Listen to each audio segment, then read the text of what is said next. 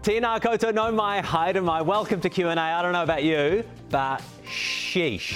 My heart rate is still at about 300 after that remarkable game last night. How could anyone sleep after that finish? The Black, Black Ferns were just incredible and our congratulations to them this morning.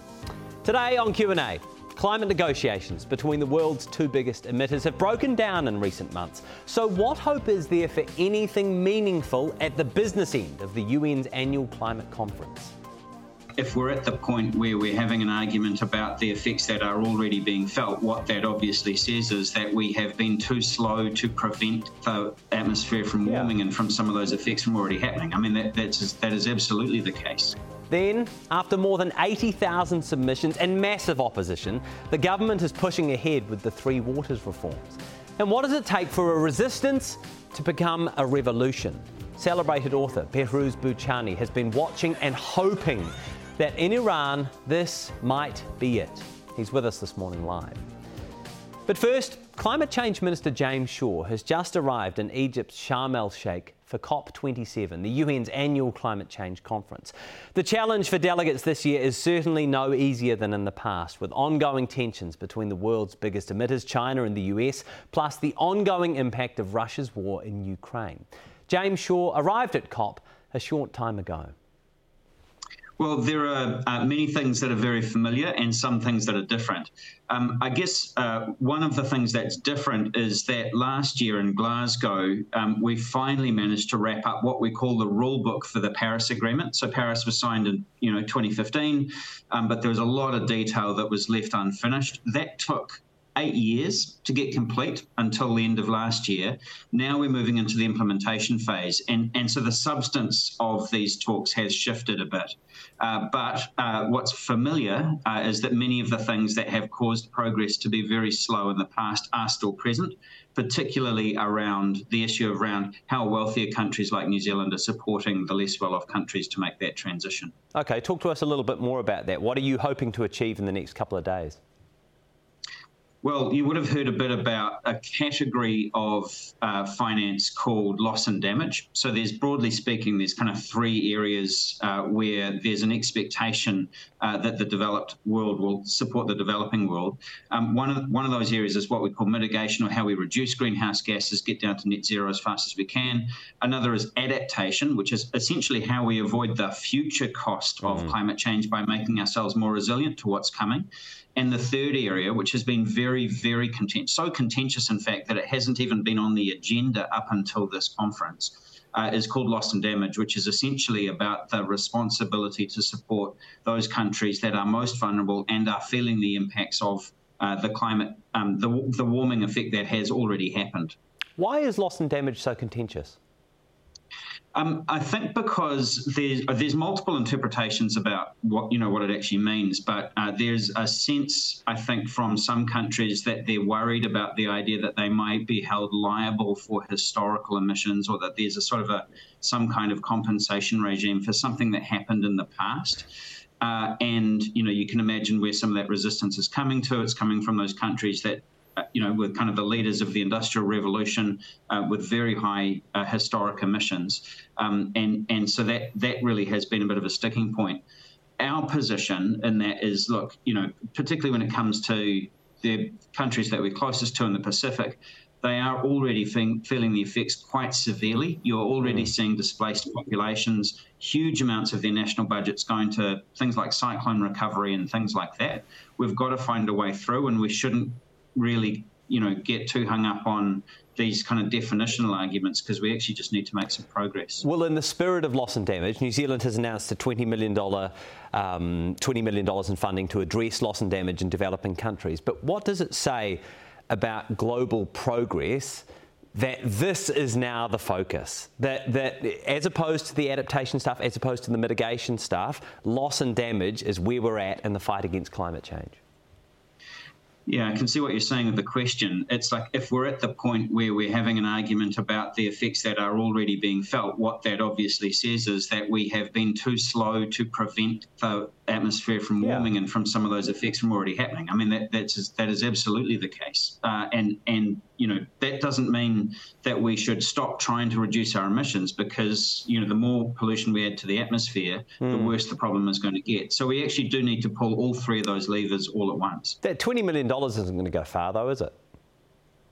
No, it's not. Uh, I mean, it'll obviously make a difference for uh, those places that are the recipient of that money. For us, this is really about signalling, given that we're only the third country in the world to actually put money towards uh, the loss and damage category, it's really about signalling to other uh, wealthier countries like us in the OECD uh, to say, hey, look, we all did pretty well out of the Industrial Revolution. Uh, there are some mm. countries that are really feeling the effects of that right now. We have a duty to support them. So, why not signal it with a more substantial contribution? I look at, for example, the cost of Cyclone Yasa in 2021. That did about $250 million worth of damage to Fiji. We've only pledged $20 million. Why not beef that up?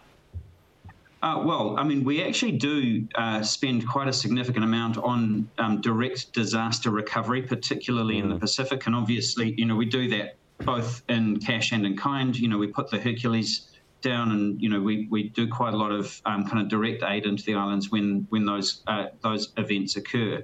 What we're saying with this is that there's got to be a, a more kind of global uh, take on this, a more global solution than the than the more kind of piecemeal country to country uh, responses that we've had so far, because this is. I mean, you know, we've, we've been doing disaster recovery and, and cyclone recovery and mm. so on for decades, right? I mean, that's just kind of a mm. feature of what we do.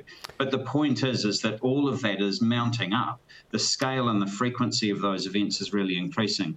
Uh, and so we are looking for a global response. Well, what you're saying is that this symbolises the right thing to do. By contributing this money, by, by, by uh, blocking off this money, you're saying this is the moral thing for wealthy, developed countries that have benefited from the Industrial Revolution to do. So, what are the countries that are proving most resistant to a loss and damage approach? Uh, well, Jack, I'm not going to get into naming uh, names, um, but you know, you can imagine. Uh, I mean, it's it's pretty easy when you look at the tables of those countries, like I say, that have done well out of the out of the industrial revolution, have been, um, you know, kind of ha- had the greatest share of, uh, I guess, the global commons of mm. the atmosphere over the course of the last couple of centuries. It's, uh, you know, I, I think kind of this issue that w- that we've had around kind of allocating responsibility and hmm. blame mm. has been one of the reasons why these things have been stuck. We're trying to move beyond that and to say, well, actually, let's just crack on with it. Yeah, I see an EU negotiator uh, said on Friday the UN will not, uh, this, this UN conference will not lead to a comprehensive agreement on loss and damage. So, what is likely to be achieved on that front in the next couple of days? Well, I'll give you a sense of how things are going. So, I mean, the, the fact is that it took something like 24 hours just to get it onto the agenda. Um, and when I say 24 hours at this conference, I mean, mm. this has been building for years. So you can see how stuck things are when when you can't even get to talk about it. Mm. Um, I think that what's likely to happen uh, at this conference is that there is that there will be an agreement to work out a sort of a framework or terms of reference. Um, and there's currently an argument going on about whether a fund should be established before those terms of reference are current, you know, mm. kind of completely ironed out, uh, or whether you, whether you wait uh, and so on. I guess what we're saying is, you know, clearly uh, the globe's approach to this has taken many, many years, uh, yeah. and these countries can't afford to wait for us to just, you know, talk some more. When it comes to the debate over how best to reduce emissions, how does this COP compare with previous COPs? We look at, of course, Russia's invasion of Ukraine and uh, the implications for energy in the, uh, throughout Europe and in the European Union. Look at the tensions between the US and China in recent months. Their bilateral climate negotiations have broken down. Is there a sense of pessimism this year that there perhaps wasn't in previous years?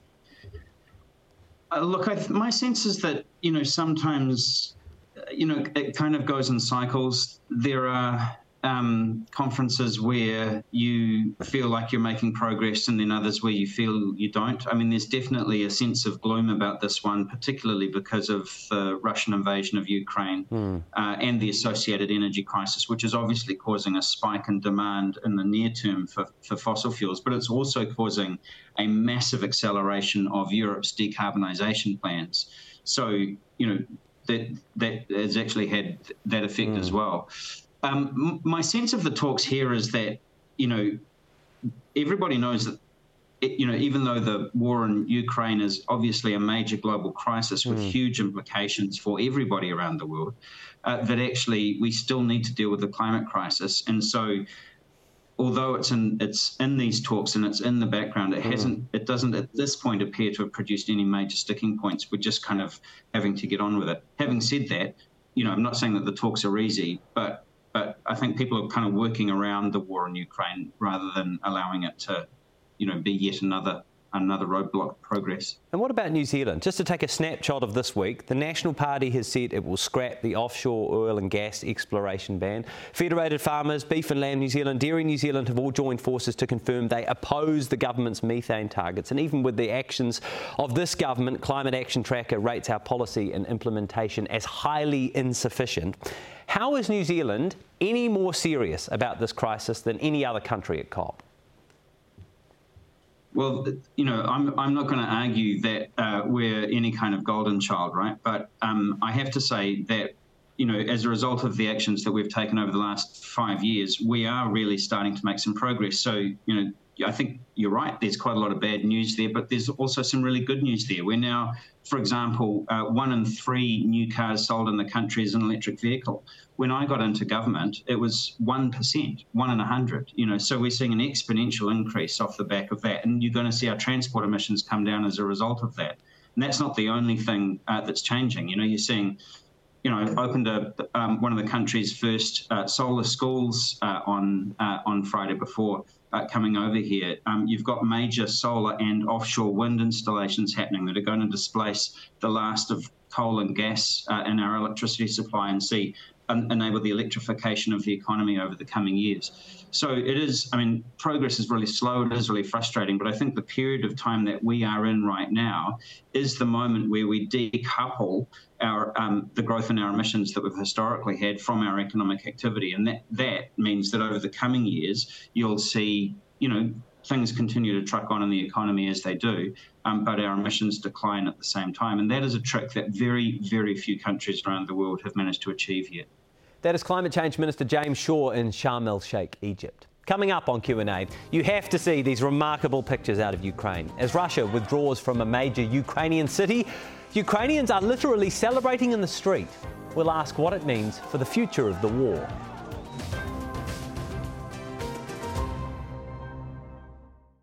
Hoki mai, welcome back to Q&A. After more than 80,000 submissions, the government has announced it is keeping the co-governance structure in its three waters reforms. The Finance and Expenditure Select Committee returned its report on Friday, with the government adopting recommendations that will see greater representation for regional communities on the four entities that are set to govern our waste, drinking and storm waters.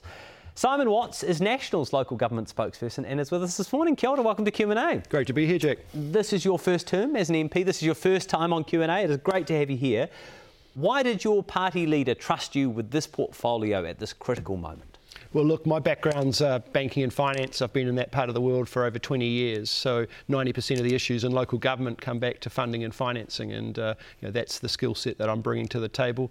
Uh, we've got to work with local government, not against them, and uh, you know that's going to be a key priority for us going forward. Okay, let's focus on Three Waters. The Select Committee has reported back. What did you make of that response? Look, a huge amount of submissions, 88,000 submissions, majority in opposition to the reforms. The challenge was that there's been no real significant change in terms of the underlying underlying water services entity bill. That said, to me, you know, the government haven't listened to the feedback of Kiwis, and I think local communities are showing their their upset around that because you know people wanted the opportunity to be heard, and that just simply hasn't been the case. What are your specific concerns? Look, the concerns that we've said right from the start re- relate to around the four entity model, uh, the loss of local voice, and that centralisation and top down approach. Mm. We've also had significant concerns around the co governance model as well, and you've seen that reflected as well by a huge and overwhelming majority majority of Kiwis that are opposed to these reforms. Yeah, talk to us a little bit more about the co-governance matter because this is something the Select Committee considered and they've decided to keep that co-governance structure. What is your particular concern with co-governance when it comes to Three Waters? Yeah, look, so we believe that you know the co-governance model that's on the table is going to bring increased bureaucracy,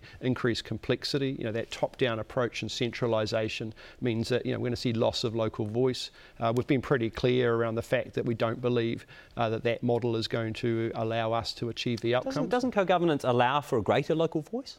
No, look, I think uh, the reality is, is we're talking about pipes under the ground. We're talking mm. about the delivery of water services, and you know the, the co-governance model of 50-50 around the table. I don't think is going to deliver that. Well, it's not quite 50-50 around the table under the current structure, is it? It's 50-50 around those regional representation groups, which are one part of the board structure that then overlooks the services. So you also have a professional board with professional experience around the delivery of public services that would be overlooking those different entities. Yeah, that's right. But that board composition is also you know, the four requirements of that. 50% of those requirements are experience in terms of uh, mana whenua and iwi experience as well. You know, mm. we want a skill a board based on skill.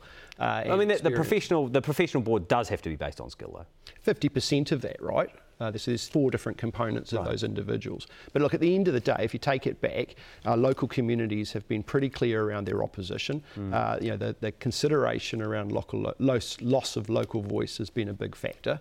Uh, you know, and simply the model on the table, you know, in our view, isn't the model that's going to deliver sustainable change. The Select Committee report that was released on Friday is significant, 600 pages or so, and um, you're the lucky man with the responsibility yeah. of, of, of, going through that. You have some particular concerns when it comes to parklands in New Zealand. Yeah, absolutely. So, you know, what you can see in terms of the Water Services Entity Bill is not only the transfer of water assets, but also the transfer of local parks and reserves into these mega entities. And that's a, that's a big concern. You know, the, an example is um, Waitangi Park in, in Wellington, mm. you know, a park which you, you know, take your dog for a walk, uh, mm. kids play in the playgrounds. These parks could be transferred uh, from local local council ownership into these mega entities. Oh, but only if they have significant water un- uh, infrastructure well, underneath them, right? You know, that hasn't been defined you know, in terms of that, where they've, where they've got a linkage but it's not, for example, it's not every park. Well, I think the minister needs to be very clear and you know, call out to Kiwis, you know, are local parks and reserves going to be transferred uh, into uh, the mega entity model? You, have gone through the, you've gone through that 600-page report. From, from the way you understand it, just to be 100% clear, we're not talking about every park and reserve in New Zealand. We are talking about some parks, ones that have significant water infrastructure. Parks that have a relationship with stormwater, but that hasn't been defined in terms of which parks mm. there are. And there is a heck of a lot of parks and reserves around this country. Okay, I, I want to go back to some of the some of the core um, issues that have um, driven the government's reform agenda on this front. Is New Zealand's water infrastructure up to scratch? Look, we've said right from the start that we need changes required, right? And the challenge is, is though, is a top-down or a centralised approach mm. to undertake that change the right model? We don't believe it is. But absolutely, there are areas of the country which require uh, more investment and change to improve water services, and we've said that right from the start. How significant is that shortfall? Look, it is different. Different parts of the country have different requirements. There are problems in certain parts of the country. Other parts of the country are absolutely fine. I think when you get into rural and provincial New Zealand, mm. some of those problems are amplified more so. And the challenge really comes back to how do you sustainably fund and finance the infrastructure requirement, particularly where you've got small communities. Mm. Okay, so, so where is it worst and how bad is it? Look, I think you know when you get down to some parts of the South Island, there's a couple of areas down there where it's pretty bad. But then you come back up here to Auckland and mm. you hmm. say, well, actually, you know, the council-controlled organisational model is working reasonably well. Do we have issues? Absolutely, but you know, there is different ways to solve that. So, how significant is the shortfall in those parts of the South Island where you have concerns? Look, the reality is, is a number of uh, councils have had boiled water notices, but I think that also shows that the water regulation system is actually working. Uh, but we need a plan to be able to make sure that the investment is targeted mm. on the hmm. Areas of the system that are broken. And at the moment, the reformers is, simply trying so, to change everything. So, how, how, how bad is that shortfall? Well, it really depends on the different communities. Yeah, so the, yeah. the communities that you're concerned about, how bad is the shortfall? Look, what we, I'll give you an example, right? Hawke's Bay is a good example. Right. Four councils there have joined together to form a council controlled organisation. Uh, well, obviously, the historic issues in that area. North, yep. But that structure there is absolutely working. Uh, they're doing the investment of capital. You're the government answering my question, sorry. How bad is the shortfall in the South Island? There are certain towns down there that have got board water notices, but what we've said. So, how, so what does that mean in terms of the shortfall? What sort of investment would be required to lift those boil water no, uh, notices and to uh, protect them against well, issues in the future? The reality is, is that what councils have told us that are in that area is that actually they already are and have plans to undertake that investment. The challenge with them being merged into one mm. mega entity in the South Island is potentially some of those changes and reforms may right. be delayed or may be slowed. So councils can do it alone. They don't need central government help? I think there are certain councils in this country that are going to require support to transition. So how much? What's the short? What's well, the shortfall? This, this, is, this, is my point, though, right? Yeah. I mean, the government are using significant numbers, 185 billion. Independent assessment of those financials has said that those numbers are overstated. In the select committee, a number of councils came and said our number is actually 20 percent of the number that the government have been using. Right. That's the scale of differential. Um, is there a gap? Yes. Th- that's still $37 billion? Well, it could be in the. There's a lot of money. Well, 40 billion to 185. Th- 37 billion dollars, 37,000 million dollars is still an astronomical Absolutely. Shortfall. But the question is, is how do you fix that problem? And is centralisation into four entities and co-governance the solution? We don't believe it is. Right. What is National's alternative? So, National will be releasing a detailed policy closer to the election, but we've been very clear around what our bottom lines are. The assets will remain in local ownership, and we won't have a co governance model. We absolutely support the water regulator Taumata Mata Arowai, we support economic regulation, and we supported mechanisms of funding and finance to make sure that those assets are upgraded and maintained over a longer term. Funding and finance, actually, the challenge really for Watercare they borrow for five years for assets that last 50 to 75 years. We need to match the borrowings to the asset life, and that's not happening at the moment. Why haven't you released a policy already? Because we've been listening to the select committee process. You know, we've said right from the start we will work with councils, not mm. against them. 88,000 submissions mm. in that process. We're learning and continuing to be informed by that process, and it only finished on Friday in terms of that. But you know, we'll be uh, continuing to take on the feedback, and we'll release that. Uh, as and when it's appropriate. We've been, we've been aware of the concern for some time. It is five years since Anne Tolley proposed a review of Three Waters in the first place. It's coming up to three years since Nanaia Mahuta first started uh, with the reform process at Cabinet why have we waited this long to see the major opposition party in New Zealand come forward with any sort of detail, uh, aside from just saying we'd throw it back to, to local communities? No, look, we've been pretty, we've been clear right from the outset in terms of our bottom lines around this. We've been absolutely open mm. in terms of working with uh, other members, you know, communities for local democracy. You've got an alternative model. The yeah. three mayors have got an alternative exactly. Model. Everyone's got an alternative model yeah. except for the National Party. No, but we've been clear in terms of the fact that we, you know, we agree uh, in a large part around what we've seen tabled in terms of those alternative models. We've said we will work work with local councils, not against them, uh, you know, if we're lucky enough to be in government next year. Yeah. It, I mean, it just seems remarkable to many that for example, those mayors have released an alternative plan, had been in office for three weeks mm. and had a plan, and National has seen this for three years, and still we are waiting for any sort of detail around. Uh, you've got those bottom lines, but absolutely no detail or alternative plan yet. Yeah, well, we respect the process that we go through in democracy in this country, and the select committee process has and is just finished, uh, and we'll work through that detail. Uh, you know, at the end of the day, there's still a lot of dialogue I think that'll be having. We've got two mm. more bills coming to the House mm. in regards to this. So this this conversation is not over. You've said that central government will still play a role in helping out some of those smaller communities where the ratepayer base won't be able to address the shortfall.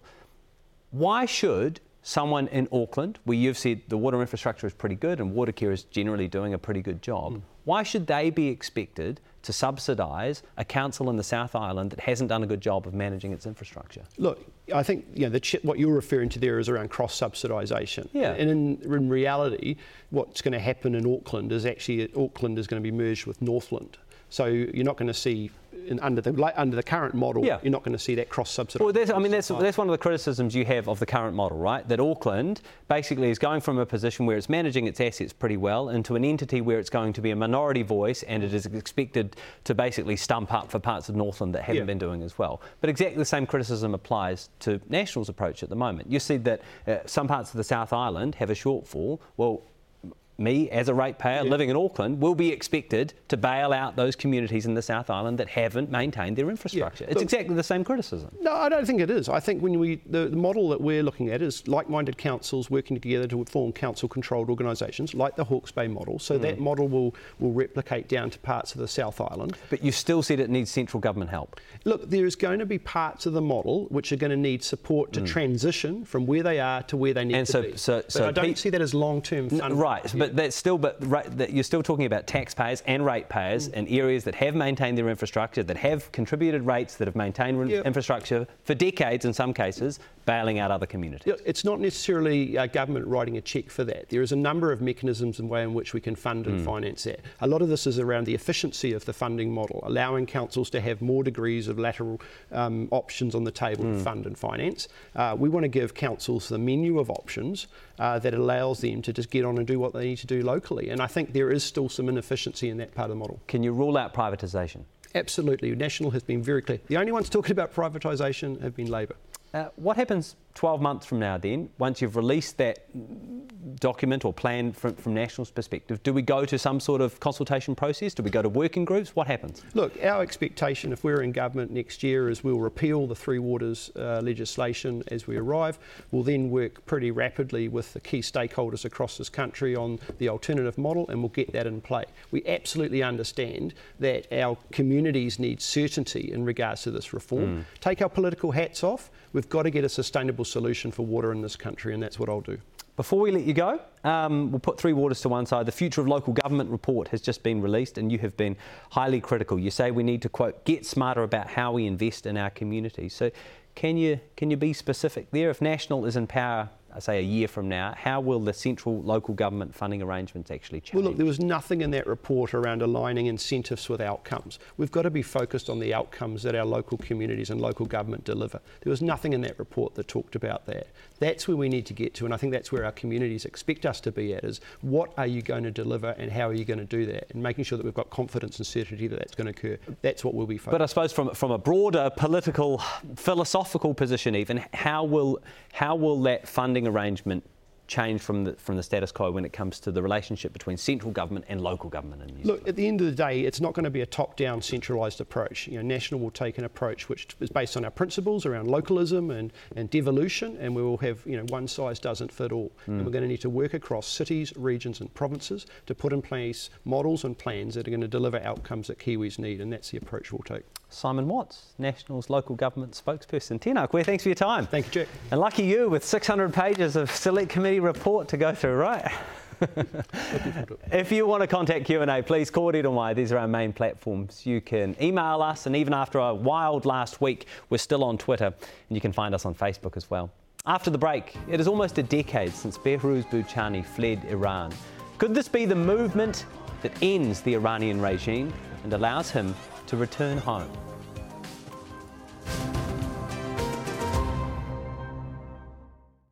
Kia ora, welcome back to Q&A. Tomorrow is three years to the day since Behrouz Boochani's life changed. Three years since he left Manus Island as an asylum seeker detained by the Australian government and landed in Aotearoa, New Zealand, a free man. Boochani's experience fleeing his homeland in Iran and his time in detention on Manus Island were detailed in his award winning book, No Friend But the Mountains. Now, he has written a new book Freedom Only Freedom considers his imprisonment and wider issues around refugees, conflict, politics, and human rights. Behrouz Boochani is with us this morning. Tēnā welcome to Q&A. Yeah, thank you for having me. Your first book, No Friend But the Mountains, has been widely read, widely celebrated. What more did you feel you have to share from your experience on Manus Island?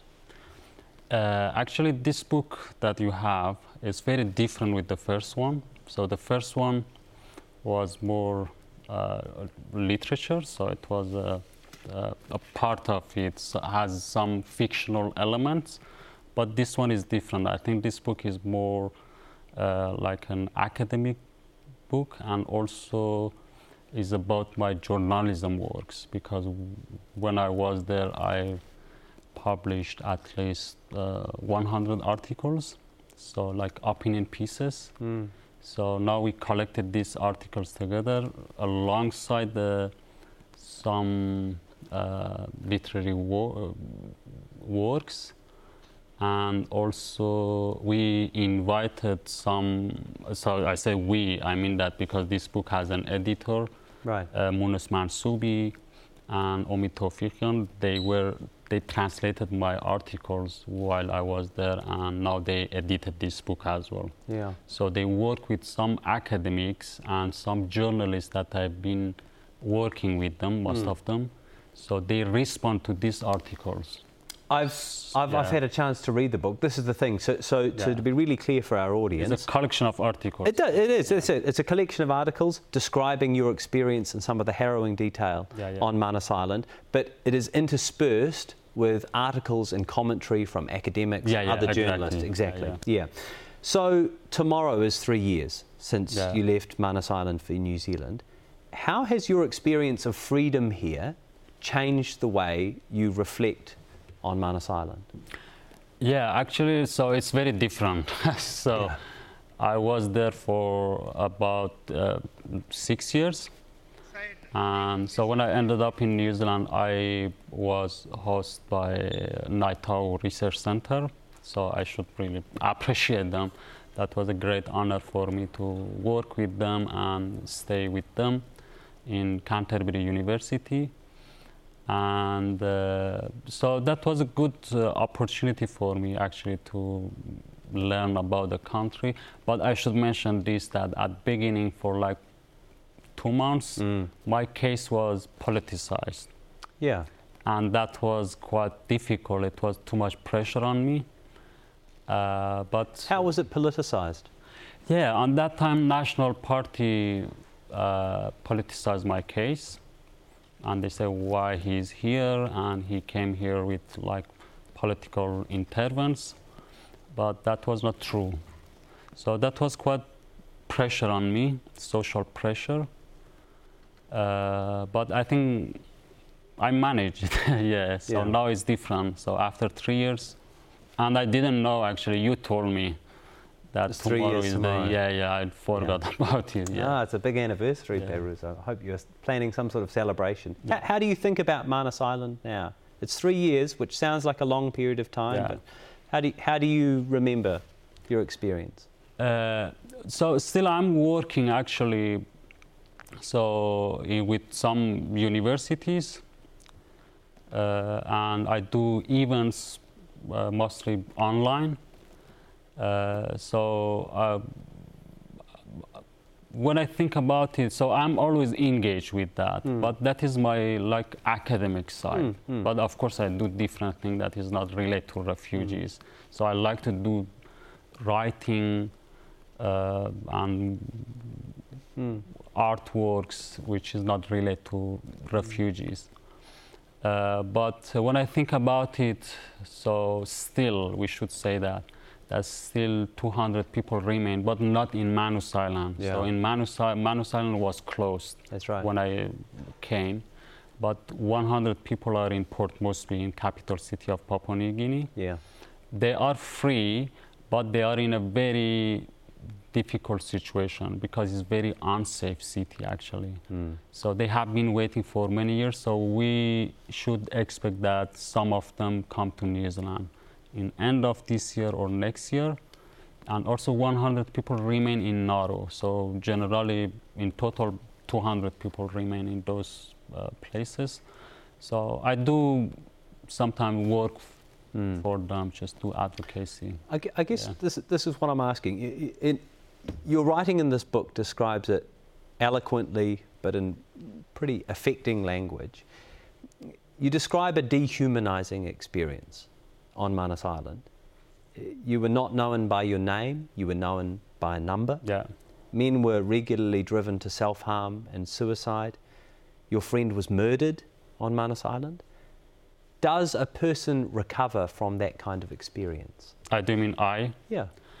Actually, um, I should say that this book actually is not about my own experience. Hmm. You know. Well, it is, So in, so, it is in some degree. Yeah, of course. It's Yeah. my works about others. Yeah. So, and some of the articles are just about politics. Yeah. And because this policy generally uh, established on a colonialism mentality. Right. So that I focused on that in this book. Right. And also, uh, but of course, there are many articles about um, uh, individuals inside the prison camp. But uh, uh, I think it's very difficult because when you experience that, always you carry something with yourself, you know. So in rest of your life.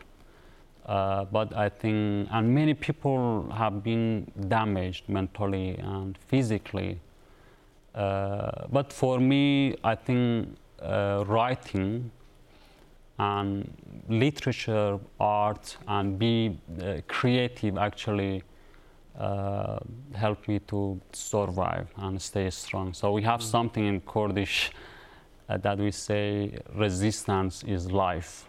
And I think what's happened there was a resistance. Yeah, not only my resistance, but uh, yeah, it was a huge resistance by refugees Mm. against that uh, system that you mentioned, which designed to dehumanize people, you know, dehumanize refugees. You have been highly critical of Australia's approach to asylum seekers. What do you think of New Zealand's government approach to refugees?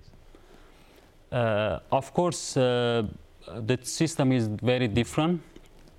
So in New Zealand, uh, I think the system is more gentle and uh, you know there is a very clear process you know for refugees. And those refugees who come here i think already there is a good system to support them. But generally i think what i think that new zealand we can criticize new zealand is uh, the number of refugees that new zealand accept you know accept 1500 people. But i think new zealand should do more. This country has more well, has this capacity to accept more refugees. And recently we had an event actually in uh, the, the city gallery in wellington. Mm. I was hosting someone. I was hosting uh, Masoud uh, Hossaini, who is a Pulitzer winner, Yeah. Afghanistani Pulitzer winner. So I was asking him, and what he said actually was very interesting and very critical about New Zealand, because he said that for two decades, New Zealand was a part of those countries who invaded uh, Afghanistan, but now he f- that what he was saying that he feels that New Zealand left people behind. So New Zealand should do more. So I mean that a country like New Zealand have been a part of like a coalition or Yeah. you know wars or like that. So I think athletes should mm, they should take some responsibility to take more refugees. You know Right. that is very important. I think. I want to ask you about Iran. Yeah. You have described this as a revolutionary moment. Why? I think that revolution that I'm talking about mostly happen in our mind. So people really uh, think that it is a revolution. They feel it. They they smell it, because it's very different with the other movements that already happening uh, since the Islamic Revolution in 1979, uh, especially the Green Movement on 2009. So the Green Movement happened in the context of reformism, but this time people really want to change the whole regime, and that's what we hear from people and what we see on the streets. And also in 2019 there was uh, another big uh, protest, but that was mostly uh, the big cities were not involved. I mean, middle class people, but this time everyone involved in this. So that's why, uh, and you know, has been, you know, this uh, like for about two months. Yeah. yeah, Yeah. So it, It, it, we hadn't showed signs of we didn't up. see something like this before. Right. Yeah. What is the significance that so many of these protests appear, at least from the outside, to be led by women? Yeah, definitely, definitely, uh, women have been leading this uh, protest. And recently, we know that the uh, Prime Minister Jacinda Ardern met with the Iranian community, but only met with women.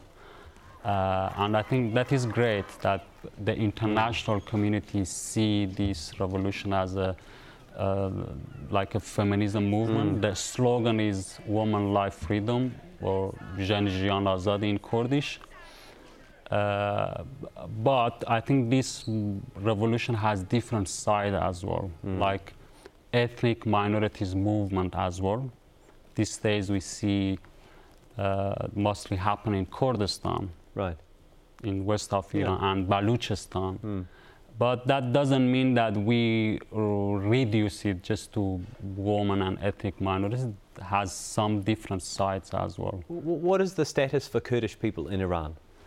Yeah, Kurdish people. So Jina or Mahsa Amini was uh, Kurdish, Mm. and uh, so the protest has started from Kurdistan. Mm. She was just just for our audience. She she was the young woman who Yeah, yeah. died whilst in custody Yeah. and been taken in by yeah the religious police. Yeah, yeah. She was visiting Tehran, the capital city, so she was killed in custody. Yeah, and Uh, she's Kurdish. Yeah, she's Kurdish. So the protest has started in Kurdistan, and uh, Kurdistan has been really uh, leading this protest Mm. for uh, almost uh, two months. And also, there are some uh, Kurdish elements in Mm. this uh, revolution, like the slogan "Woman, Life, Freedom." That come from Kurdistan. And the reason I mention that is not because I say that Kurdish people should own this uh, slogan. Mm. I think it's very important that we understand the history of this uh, slogan and the history of resistance and how Kurdish people have been fighting with this manifesto Mm. At least more than two decades. So we should is life. understand it. Yeah, resistance is life. Yeah. So we should understand it. That's why I mention it. New Zealand initially muted its response to the protests in Iran and the Iranian regime's response to those protests in order to assist with negotiations of two young New Zealanders who were detained in Iran at the time. Was that the right thing to do? I was actually among the probably the first people who did tweet about this I saw it. on September, yeah, Yeah. and I tagged the New Zealander media that two New Zealander Mm. citizens uh, probably arrested, but no one cared about it, and I was quite angry that why no one cared about these two people.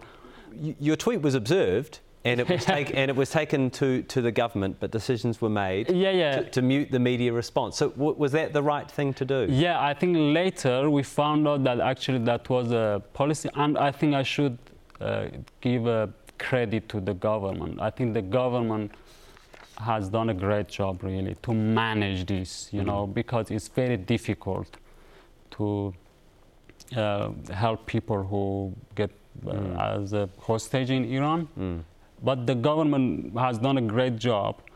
But I should mention this that Iranian community in New Zealand were very disappointed with what the government was silent or the first comment was very like Insipid. yeah, it was out of context. They said we asked for independent investigation towards mm. Mahsa Amini's death.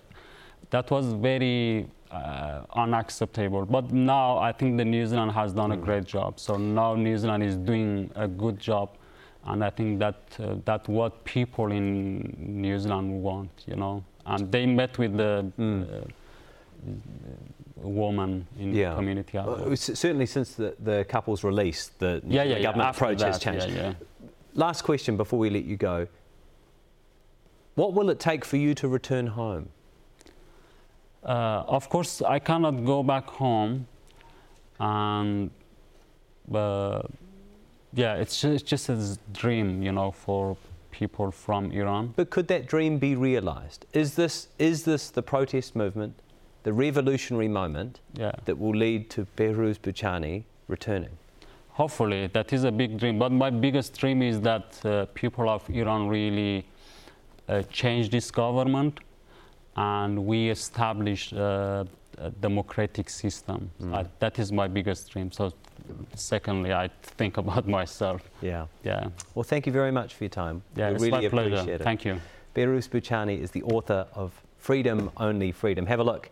His new book, Freedom Only Freedom, is out and available on Tuesday of this week. So, three years and one day since he arrived in Aotearoa. After the break, Ukraine records one of the most significant victories of the war as Russia withdraws from a key city. We will consider what it means for the future of the conflict.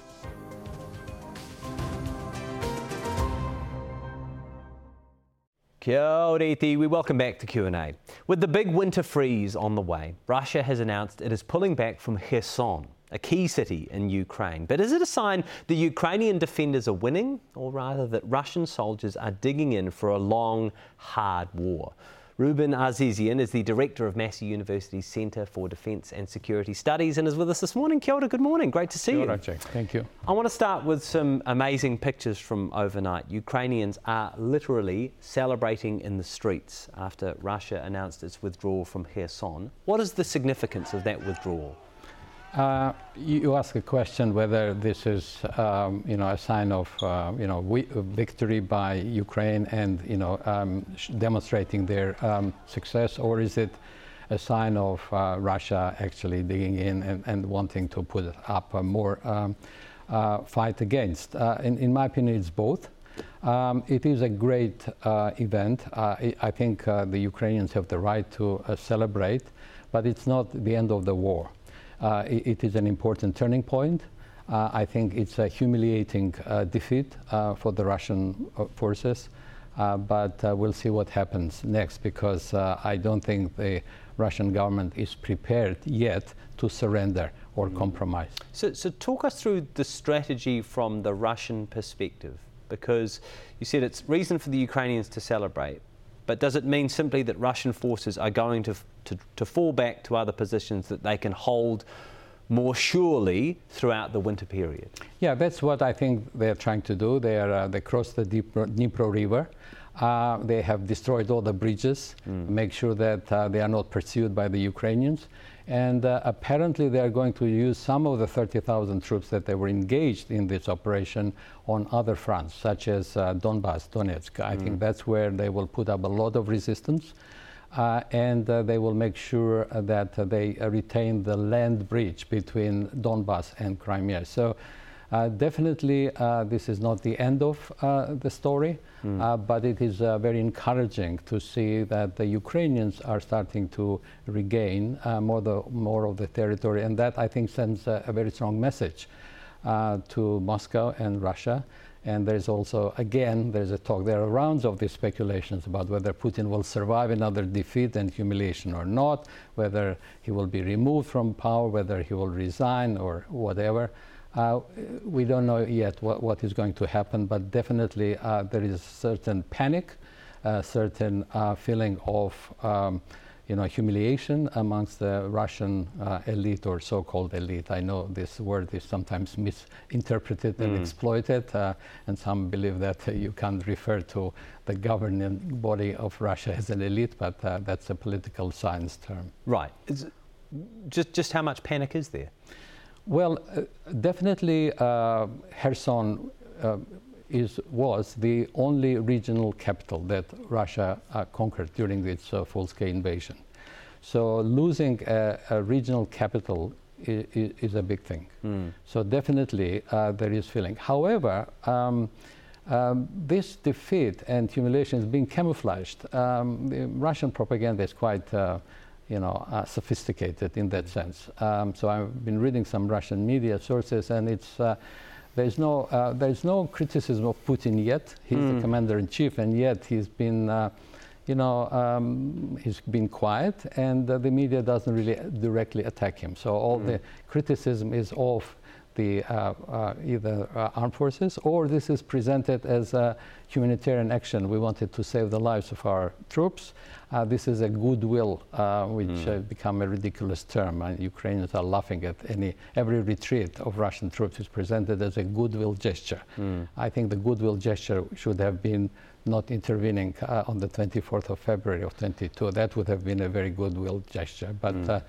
um, I think uh, there is still strong uh, belief um, in the Russian uh, government that they can still um, defend what um, uh, definitely uh, Crimea or uh, parts of Donbass, but I think there's increasing concern and fear that the territories that will taken after the 24th of February are not going to last long under Russian occupation.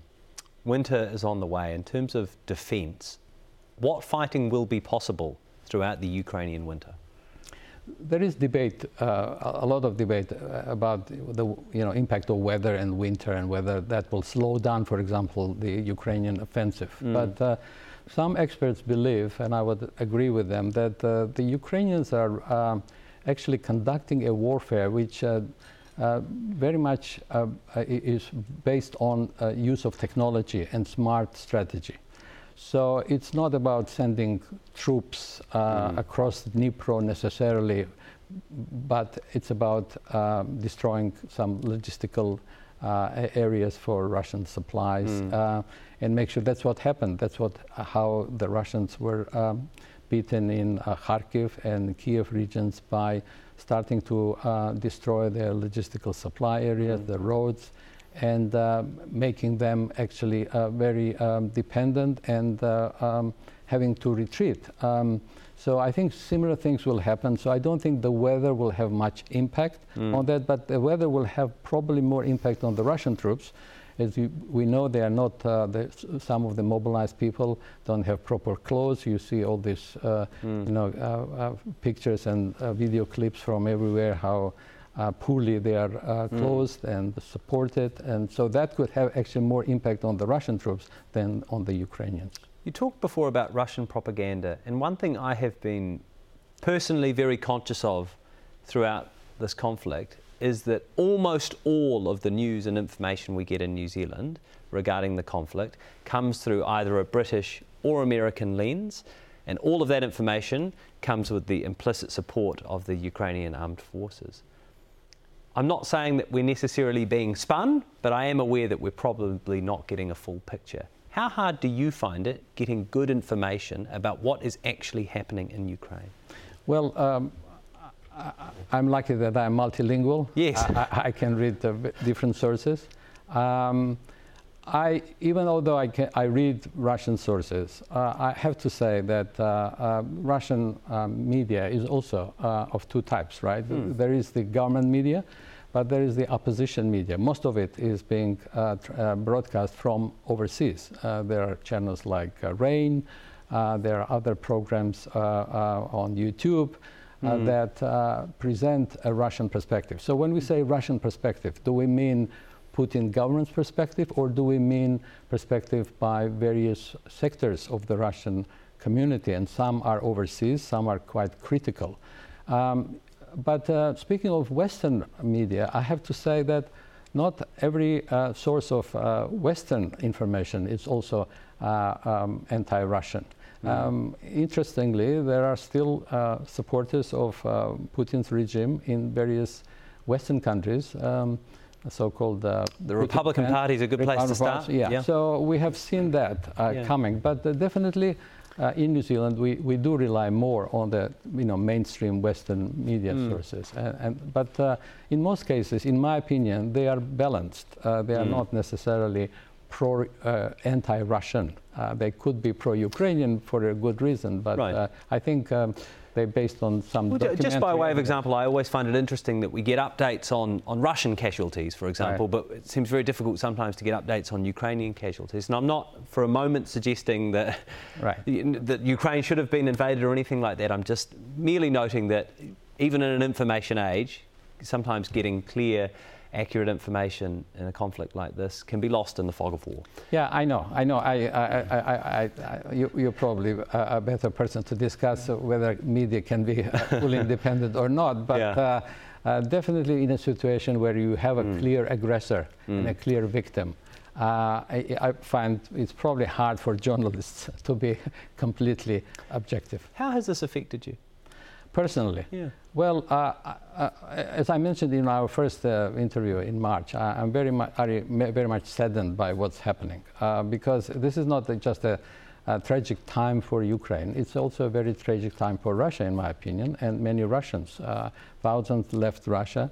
Um, and uh, that wasn't my vision of Russia after the breakup of USSR. As I mentioned to you last time, I have stopped joking um, uh, to, to, my students that I ended the Cold War in New Zealand because uh, I, I, really felt in December 91 when Soviet Union uh, was dissolved, mm. there was a, a, strong hope among the embassy staff. I was member of that community of uh, diplomatic staff at the embassy. We were hoping that Russia would become a genuine uh, democracy. And uh, so this is not just about a war, which is significant in itself. It's about um, the type of governance mm. and authoritarian leadership that Russia has become mm. in 22 years since Putin came to power. Mm. So that, to me, that is very sad, and I don't see a bright future for Russia, uh, even after this war is ended, because uh, there is no opposition in, mm. in, Russia, and you have to really rebuild. And um, um, sometimes this happens after humiliating defeats, and right. that could be maybe uh, a reason for Russia to reconsider its mm. path. Reuben Azizian, once again, thank you very much for your time. We hope we can speak to you again very soon. Thank you, Jack. Stay with us. Q&A is back after the break. I have run over time, so I'm sorry. Kua mutu, that is Q&A for this week from the Q&A team. Thanks for watching. Ngā mihi kia koutou i ngā karere. Thank you very much for your feedback. Hey, te rā wiki. We will see you next Sunday at 9am. Q&A is public interest journalism funded through New Zealand On Air.